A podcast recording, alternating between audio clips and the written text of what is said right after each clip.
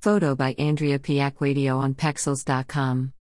Whether you're an introvert or an extrovert, the way you speak and choose your words may help or hinder your linguistic progress. Research indicates that introverts are said to use language WHCH as more precise, whilst extroverts tend to be more vague. Perhaps this is why introverted linguists are said to convey a higher perception of trust than from extrovert linguists. Extrovert linguists, by nature, tend to be greater risk takers, which may explain why many teachers think that students who are more outgoing are more likely to be more successful as second language learners than those who are more introverted. They are not afraid to make mistakes. Extroverts also tend to create more situations to engage in conversation in the target language. On the other hand, introverts may be more intrinsically motivated than extroverts who require external stimulus. This intrinsic motivation may be a factor in determining why, According to the German psychiatrist, Manfred Spitzer, introverts may conversely fare better than extroverts in the long term when learning a language.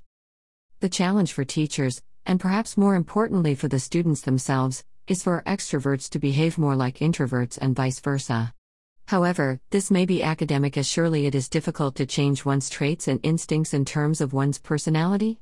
Besides, young learners in schools are still very much on that journey of discovering who they are, and this process may last long into early adulthood. Perhaps personality types could be exposed to a greater amount of activities befitting their opposite personalities' traits in an attempt to stimulate further cognitive and therefore linguistic development.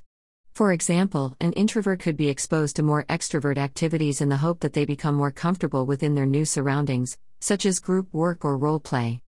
Similarly, an extrovert could undergo further linguistic training in traditionally introverted activities, which may require a more detailed approach. For example, students who fall into the extrovert category could be given more exposure to introverted activities such as reading comprehension type activities or other activities which involve scrutinizing aspects of the grammar or vocabulary. In any case, the end result would hopefully be to produce confident and competent linguists.